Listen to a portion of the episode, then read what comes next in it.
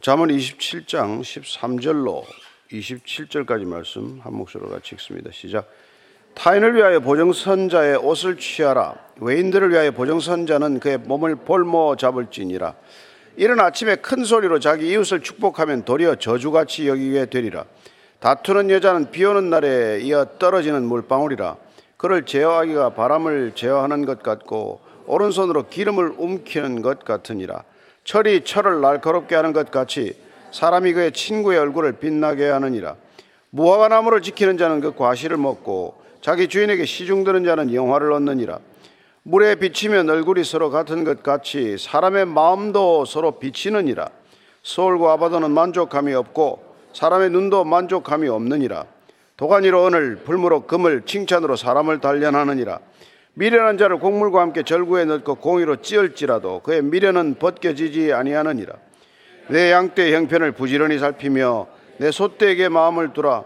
대저 재물은 영원히 잊지 못하나니 멸류관이 어찌 대대에 있으랴. 풀을 벤 후에는 새로 um이 돋나니 산에서 꼴을 거둘 것이니라.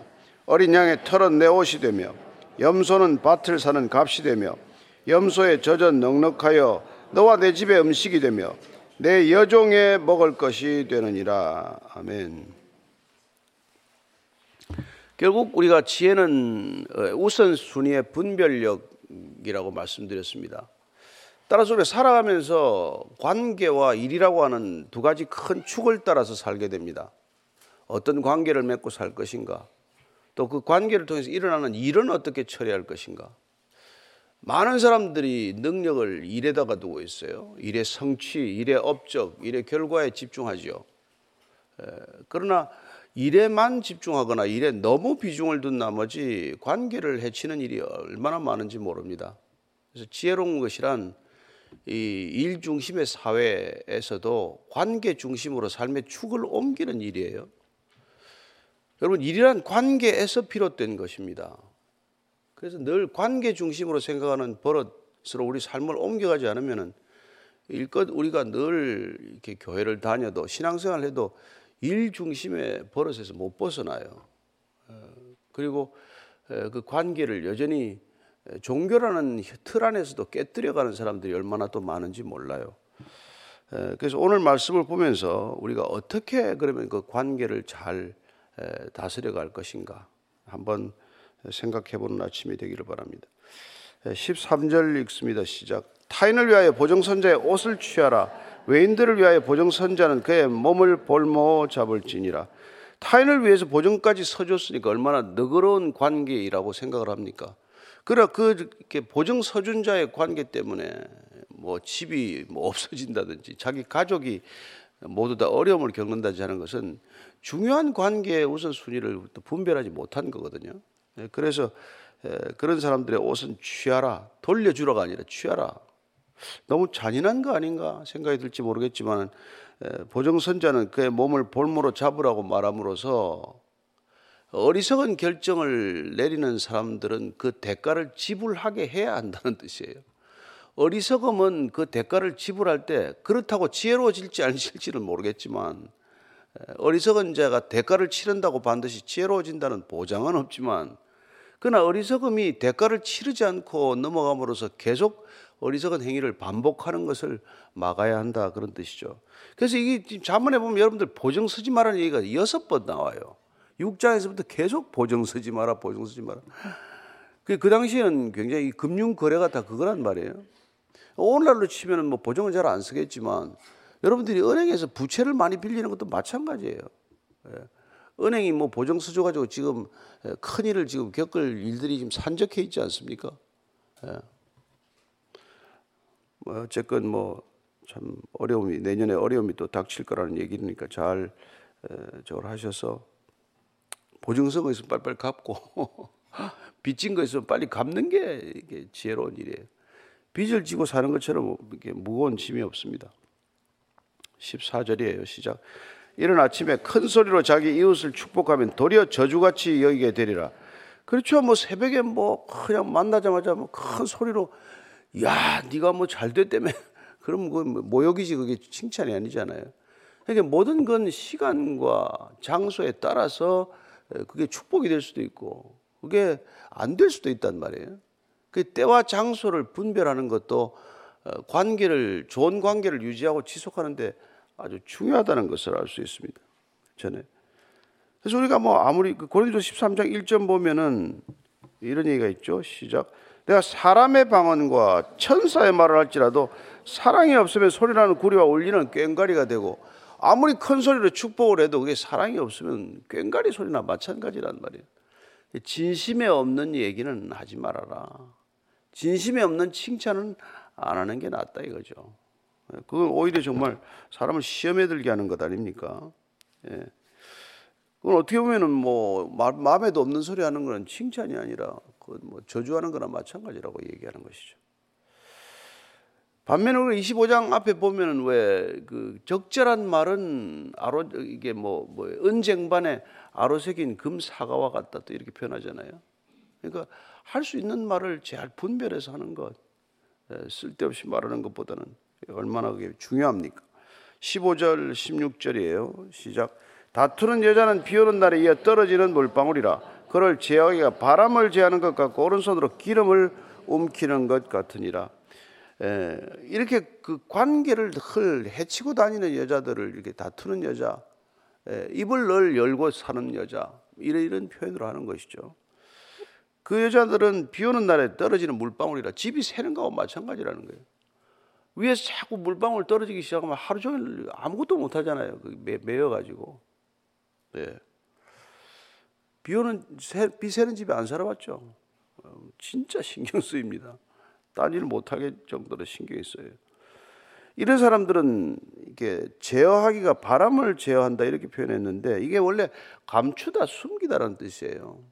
이런 여자는 원래 원 뜻은 원문을 보면은 감춰지지 않는다. 그 여자의 어리석음이 고스란히 드러나고 만다는 거예요. 그러니까 뭐 아무리 꾸미고 아무리 뭐 해봐야 그 어리석음은 다 드러나고 만다고 말합니다. 뭐 오른손으로 기름을 움켜쥐는 것 같다. 해봐야 그게 다 헛, 헛짓이라는 거예요. 돌아다녀봐야 다 헛짓하고 사는 거예요. 헛된 노력이라는 것입니다. 그 사람을 감춰주고 숨겨주려고 해봐야 그게 다 헛된 노력이다 이 말입니다. 감춰줄 수가 없는 거예요. 어리석음을 감춰줄 수가 없는 겁니다. 자기 입으로 다 어리석음을 드러내고 다니는 그걸 어떻게 감춰주겠어요? 네, 변명해 주는 것도 한두 번이지. 그래서 이 배우자 문제가 참 큰 문제예요. 젊은 애들이 그냥 뭐 철없이 결혼하려고 덤벼들기도 하는데 배우자를 선택하는 것은 일생 전체에서 가장 중요한 선택이에요. 부모는 내가 선택하지 않았잖아요. 그러나 배우자는 어떤 기준을 가지고 선택할 것인가? 이게 참 지혜롭게 사는데 아주 큰 갈림길이에요. 어떻게 살 건가? 그 부모들이 자녀들 어려서부터 배우자 기도를 열심히 하는 분들 계시잖아요. 그거 해야 마땅합니다. 이게 뭐 정말 일생이 달린 거니까. 애한테 좋은 교육을 시키는 것도 뭐 중요한 일이지만 그러나 잘못 뭐 어디 연애해 가지고 하나 이상한 사람 데리고 오면은 그 참 평생 고생 아닙니까? 17절 18절이에요. 시작. 철이 철을 날카롭게 하는 것 같이 사람이 그의 친구의 얼굴을 빛나게 하느니라. 무화과 나무를 지키는 자는 그 과실을 먹고 자기 주인에게 시중드는 자는 영화를 얻느니라.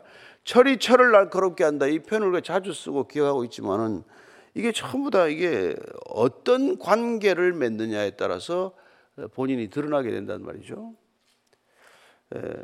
친구의 얼굴을 빛나게 한다. 사람이. 그러니까 어떤 친구를 만나면 얼굴이 빛날 수도 있고 어떤 친구를 만나면 얼굴이 어두워질 수도 있는 거 아니에요? 그래서 이거 야참 부모는 우리가 이미 깔린 이렇게 뭐랄까 컴퓨터의 OS와 같아. 때 OS가 깔리는 거나 마찬가지. 친구는 앱이나 마찬가지 앱이나. 앱은 내가 선택해서 까는 거란 말이에요. 그 여러분들이 어떤 앱을 까느냐에 따라서 그 OS는 뭐, 뭐, 늘 같은 작동을 할 텐데 너무나 이게 다양한 용처를 갖게 된단 말이죠. 그러니까 여러분들이 뭐 그 이상한 앱 까는 사람 있잖아요. 심지어 뭐 무슨 뭐 동성애 앱까지 나왔으니까.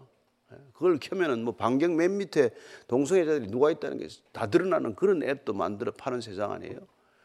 예, 그러니까 무슨 앱을 깔 거냐. 그 그게 여러분들이 어떤 관계를 맺고 사느냐 이는 마찬가지예요. 내가 어떤 관계를 맺느냐는 것은 오늘, 오늘 새로운 앱을 하나 까는 거나 마찬가지예요. 그래서 무화과나무를 지키는 자는 과실을 먹고 자기 주인에게 시중드는 자는 영화를 듣느니라. 이게 늘 성실한 관계, 부지런한 관계, 예. 그런 관계를 맺고 사는 사람들은 뭐 영화를 얻는다, 영광스럽게 된다는 거예요. 에베소서 6장 7절 말씀을 보면 이렇게 씁니다. 시작. 기쁜 마음으로 섬기기를 죽게 하듯 하고 사람들에게 하듯 하지 말라. 모든 사람들에게 죽게 하듯 이렇게 하는 사람은 여러분 관계가 어떻게 되겠어요? 감동적인 관계가 되는 것이죠. 예? 그렇지 않습니까? 털 성실하게 거짓 없이 마음을 다해서 전심으로 말하고 이렇게 섬기는 사람들은요. 예. 그건 달라져. 그래서 이게 어디 내가 보니까 시간, 공간, 인간에 공통점이 있어요. 시간, 인간, 시간, 공간, 인간이 그게 뒤끝자가 전부 사이 간자로 끝난단 말이에요. 그러니까 여러분들 시간이나 공간이나 인간은 관계가 본질이다 이런 뜻이에요. 시간과 공간의 그 본질이 관계에 있다는 것을 밝힌 게 상대성 이론이에요. 아인슈타인이. 그렇잖아요. 시간과 공간의 관계, 관계를. 인간은 관계가 본질이다 이 말이에요. 일이 본질이 아니라 이런 하나님하고 관계 깨지는 바람에 하나님이 너 일하고 살아라 땀을 흘려 먹고 산다고 준 거란 말이에요. 그러니까 관계를 먼저 회복하는 것 그러면 일은 따라올 줄로 믿으십시오. 예. 관계를 깨뜨려 가면서 일하는 사람처럼 어리석은 사람이 없단 말이에요. 그래서 참 뭐 자기는 뭐 열심히 하는데 뭐가 일이 안 된대. 생각해 봐야지. 자기는 죽으라고 하는데 사람들이 나를 다 미워한대. 아, 그러면 뭐 본인이 생각을 해봐야 될 거 아니에요. 내가 왜 미움을 받는지, 왜 사람들이 나를 멀리 하는지. 예? 그렇지 않습니까? 예. 그래서 계시록 2장 10절에 보면은 예. 이 관계를 어떻게 맺느냐 아주 중요한 게 계시록 2장 10절입니다. 시작. 내가 죽도록 충성하라. 그리하면 내가 생명의 관을 내게 주리라. 하나님과의 관계도 오직 충성하라는 거예요. 충성하라는 건 로열티 아닙니까? 그분을 최우선으로 생각하는 게 충성이에요. 나보다도 그분을 중요하게 생각하는 게 충성이란 말이에요. 물론 잘못하면 아부나 뭐 이렇게 되겠지만 하다 말다 하면 아부가 되는 거고 죽도록 끝까지 하면 충성이 되는 거예요. 그렇잖아요. 그래서 하나님한테 죽도록 변함없는 태도로 살아가면 뭐 생명의 멸류관을 주겠다. 하나님의 약속이에요. 근데 뭐 하나님도 내 기분 따라서 섬겼다 말다가 좀 섭섭하면 뭐 떠났다가 뭐, 뭐 기도 응답 받으면 좀또 헌금 좀 했다가 안 되면 또 좀 멀리 멀리 갔다가 매일 그렇게 오락가락 오락가락 하니까 한 걸음도 더 못 나가는 거죠. 하나님 뭐 동네 친구만도 못합니까? 그분은 매일 만나야 할 뿐이에요. 내 컨디션 좋을 때만 만나야 될 뿐이 아니란 말이에요. 그게 충성이죠. 오늘 아침에 뭐 내리 동, 동네 따라서 눈이 안 왔는지 모르겠는데 그러니까 차에 눈 치우고 뭐 시동 걸고 올라오면 힘들죠. 에이 오늘은 뭐 그냥 가서 한숨 더 자야 되겠다. 그러지 않고 또 여기까지 온 거 아니에요. 차우 눈 치우고 닦고 뭐또 예, 그런 충성이 있어야 된다 말이죠. 19절 20절입니다. 시작. 물에 비치면 얼굴이 서로 같은 것 같이 사람의 마음도 서로 비치느니라. 서울 가봐도는 만족함이 없고 사람의 눈도 만족함이 없느니라. 이 물에 비치듯 서로 같은 것 같이 이게 사람의 마음도 서로 비치느니라. 이거 관계를 이해하는데 아주 중요한 표현이에요. 서로, 마음이 서로 비친다. 근데 그 사람 기분이 나쁘면 그 사람 내가 기분 나빠하고 있는 거예요. 내가 기분 나쁜 거는 그 사람이 나를 기분 나쁘게 여기고 있다는 것이 비치고 있는 거란 말이에요. 그럴 경우 어떻게 해야 됩니까? 그 사람 욕하고 있으면 뭐해요? 그러니까 지혜라는 것은 내 마음에 비친 것을 인식하고 내 마음을 바꾸는 거란 말이에요. 그 내 마음을 바꿀 줄 아는 게 지혜의 클라이맥스란 말이에요. 내가 먼저 바뀌는 게 지혜요. 남을 바꾸겠다는 게 어리석음이란 말이에요. 자식 잘 바꿔집니까? 여러분 남편이나 아내가 잘 바뀝니까? 안 바뀝니다. 바뀔 수 있는 사람은 나밖에 없어요. 세상은 나를 바꾸는 사람하고 남을 바꾸겠다는 사람하고 두 종류밖에 없어요. 지혜는 뭡니까? 내가 먼저 바뀌는 거예요. 내가 바뀌어야 관계가 바뀐다. 이걸 이해하는 사람이 지혜롭다는 말이에요. 그런 사람이 관계를 잘 맺는 사람이에요. 그러면 그 사람은 일이 풀려가는 걸 경험하는 것이고 일을 돕는 손길을 만나게 될 것이고 그 일을 통해서 관계가 더욱 돈독해지는 걸 경험하는 것이죠. 일 한 번 하고 원수지간 된 사람이 얼마나 많습니까? 그렇게 삶은 뭐 어, 어리석다 이 말이죠. 수월과 아바돈에게 죽어서 가는 걸 이렇게 표현한 거예요. 죽어서 가는 것을 두 군데 이렇게 표현했는데, 그건 이 뭐 지옥 이런 표현이죠. 지옥은 만족함이 없대. 무덤은 만족함이 있나요? 어리석으면 만족함이 있습니까? 예. 그러니까 무지라든지 이게 뭐 죽음이라든지 이런 이런 것들은 만족이 없다는 거예요. 지혜롭지 않다는 거죠. 사람의 눈도 만족함이 없다고 말합니다. 그래서 여러분 만족함이 없는 게 이게 어리석음의 이게 참 아주 전형적인 사인이에요. 왜 이렇게 나는 만족이 없을까? 아, 내가 어리석어서 그렇구나. 그걸 알면 되죠. 어리석어서. 전도서 5장 10절입니다. 같이 읽습니다. 시작. 은을 사랑하는 자는 은으로 만족하지 못하고 풍요를 사랑하는 자는 소득으로 만족하지 아니하나니 이것도 헛되도다. 왜 만족이 없다고요? 은을 사랑하기 때문에 만족이 없어요. 하나님을 사랑하면 작은 은에도 만족하지만 은을 사랑하면 만족이 없대. 금을 사랑해도 만족이 없고 명예를 사랑해도 만족이 없고 그런 것들은 사랑하면 안 된다 이 말이죠. 하나님과 재물을 겸하여 섬길 수가 없다고 말씀하셨듯이 하나님께 우선순위를 두는 사람은 모든 게 만족스러워지지만 하나님 아닌 것들로 만족하고자 하는 사람은 평생 불만에 시달리는 거예요. 다 가져도 불만이야. 하나 없으면 하나 없는 그걸 가지고 속을 끓이고 살잖아요. 얼마나 그런 사람이 불쌍합니까? 누가복음 12장 15절이에요. 시작. 예수님 말씀이죠. 그들에게 이르시되 삼가 모든 탐심을 물리치라 사람의 생명이 그 소유에 넉넉한 데 있지 않다. 아무리 재물이 많아도 생명이 넉넉하지 않아요. 그죠? 탐심을 줄이라, 탐심을 물리치라. 그러면 넉넉함을 알게 될 것이다. 그러니까 뭐 단돈 호주머니에 만 원 있어도 넉넉하게 사는 사람이 있는가 하면 무슨 재산이 몇, 몇, 몇 억이 있어도 뭐 맨날 그렇게 불안한 사람이 있잖아요. 그래서 이런 말씀을 우리가 읽으면은 이건 정말 참 어떻게 이렇게 이게 3천년, 4천년 전에 이런 지혜로운 말씀들을 가지고 있나. 예. 인간이 하나도 안 바뀌었습니다, 여러분. 여러분, 옷 좀 바뀌고 차 좀 바뀌고 집이 바뀌면 바뀝니까? 관계는 하나도 안 바뀐단 말이에요. 그래서 지금도 이 관계를 잘 풀어가는 사람이 있고 관계가 점점점 더, 더 꼬이죠. 왜냐하면 신앙이 무너지고 있다는 것, 예, 윤리적 도덕적 기초가 무너지고 있다는 것은 관계가 점점 어려워지고 있다는 뜻이에요. 그럼 이 사회는 발전하는 게 아닙니다. 예, 겉은 어떻게 모양이 변하는 걸 볼지 몰라도 관계가 점점 이렇게, 이렇게 각박해지고 관계가 자꾸 무너지고 위태, 위태로워지면 이건 나라가 절대 잘 되는 것도 아니고 세상이 발전하는 게 아니란 말이에요. 무슨 AI가 쓰면 발전한다고 생각하는데 그렇지가 않아요. 나중에 그놈이 지가 지 맘대로 하면 무슨 짓을 할지 압니까? 그래서 도가니로 은을 풀무로 금을 칭찬으로 사람을 단련하느니라 미련한 자를 곡물과 함께 절구에 넣고 공의로 찌을지라도 그의 미련은 벗기지 아니하니라 야 그러니까 참 칭찬으로 사람을 단련한다 이것도 재밌죠 칭찬해보면 안다 이 말이에요 칭찬해보면 알아 잘 될 때가 위태로워지듯이 사람 칭찬 받아보면 아 저 사람 드러난단 말이에요 뭐 비난을 받아도 드러나지만 그래서 칭찬으로도 사람이 연단을 받을 수 있다. 근데 보게요. 미련한 자는 곡물에 함께 절구에 넣고 콩이로 찧어도 미련은 벗기지 않는다. 아, 아무리 그게 사람.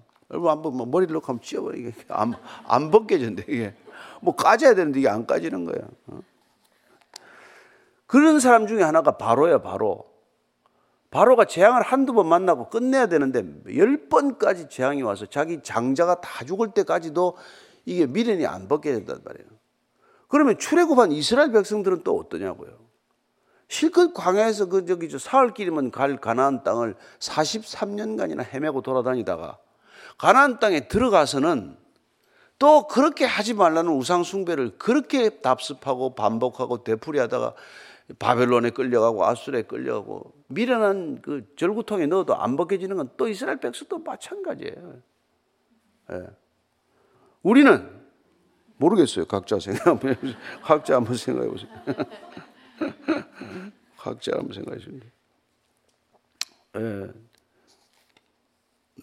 참.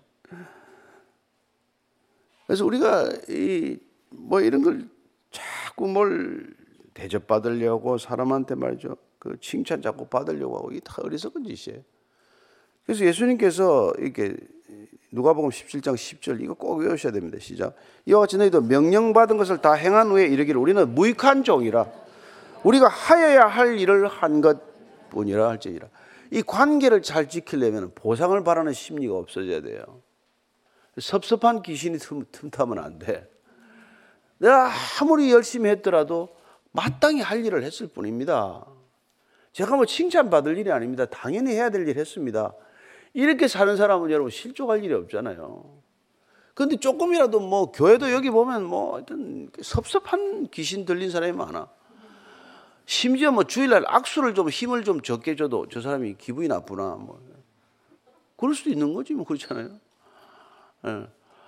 어떤 사람은 뭐 이게 저기 좀 악수할 때 자기하고 눈을 안 맞추고 이렇게 뵀대. 그래서 교회를 옮겼대요. 그런 사람들이 섭섭 귀신이 타가지고. 예. 그러니까 여러분들이 무슨 일을 하더라도 섭섭할 것 같으면 하지 마. 처음부터 안 하는 게 나아요. 그냥 내가 기뻐서 하는 거예요. 예. 내가 기쁘면 하고 안 기쁘면 하지 말라 그러는 거예요. 그래서 나는 교회 사역은 미니멈으로 줄이려고 그러는 거예요. 사역 없다. 가정 사역이 없듯이 교회 사역 없다. 가정과 교회는 그건 공동체이기 때문에 그냥 은사대로 하는 거고 기쁨대로 하는 거다. 집에 들어가면서 내가 막 결심해서 오늘 내가 아내 사역을 한 시간만 하고 큰 놈 사역을 30분 하고 큰 딸 사역을 20분만 하자. 이런 거 들어간 사람이 어디 있습니까? 가서 애가 아프면 2시간, 3시간. 예? 우리 어릴 때 애를 안고 밤을 새워보지 않은 부모가 어디 있습니까? 애가 아파가 열이 펄펄 끓으면은 그러면 애를 끌어안고 말이죠. 그렇게 살아가는 거죠. 그게 사역입니까? 사역한 사람들은 나중에 다 치부책에 써놓겠지. 이놈아, 내가 니한테 몇 시간이 들어갔고, 대학까지 졸업시키는 덕달 합쳐서 10만 8,500불이 들어갔는데, 네 유학 비용을 지금부터 토해내라. 그러겠죠. 그게 섭섭하죠. 죽는 날까지 자식에게는 해주는 거예요. 죽는 날까지 하다 가는 겁니다. 뭐 바라길 뭘 바래요? 잘 살아주면 고맙고, 안 싸우고 이혼 안 하고 살면 감사하고, 그런 거 아니에요? 저 양반이 늙어서 좀 이상한 소리 한다 이렇게 생각하지 말고 끝까지 베풀고 하는 거예요. 교회는 끝까지 베푸는 거예요. 여기는 보상이 없습니다. 무익한 종들만 있는 거예요. 하나님한테 했는데 뭘 바라요? 다 하나님 거 가지고 한 건데. 그죠? 아멘, 아멘. 이럴 때 아멘 하는 거예요. 쓸데없이 계속 할 때마다 아멘, 아멘, 아멘 해가지고 설교에 방해만 되는 거예요, 이거는. 23절, 24절입니다. 시작. 내 양떼 형편을 부지런히 살피며 내 소떼에게 마음을 두라. 대저 재물은 영원히 잊지 못하나니 멸류관이 어찌 대대에 있으랴. 야, 양떼 형편을 부지런히 살피라고 번역을 했는데 이게 원문을 보면요. 알다 알다를 두 번 반복해 놨어요. 내 양떼 형편을 자세히 알되 자세히 알라. 예, 깊이 알라. 예, 이렇게 이런, 이런 뜻이에요. 번역을 잘했죠. 소떼에게 마음을 두라. 예, 마음을 두라.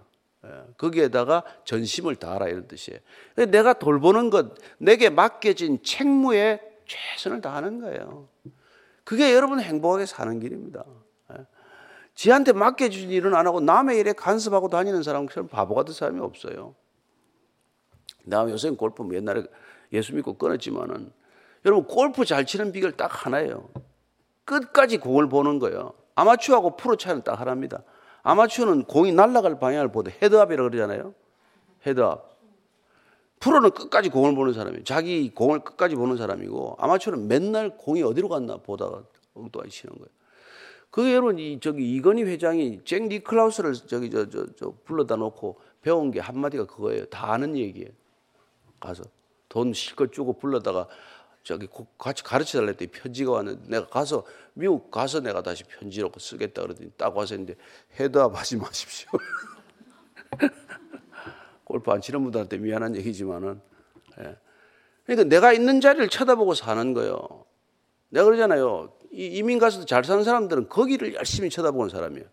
근데 거기서 꼭 말씀 피우는 사람들은 매일 한국 뉴스 보고 있어요.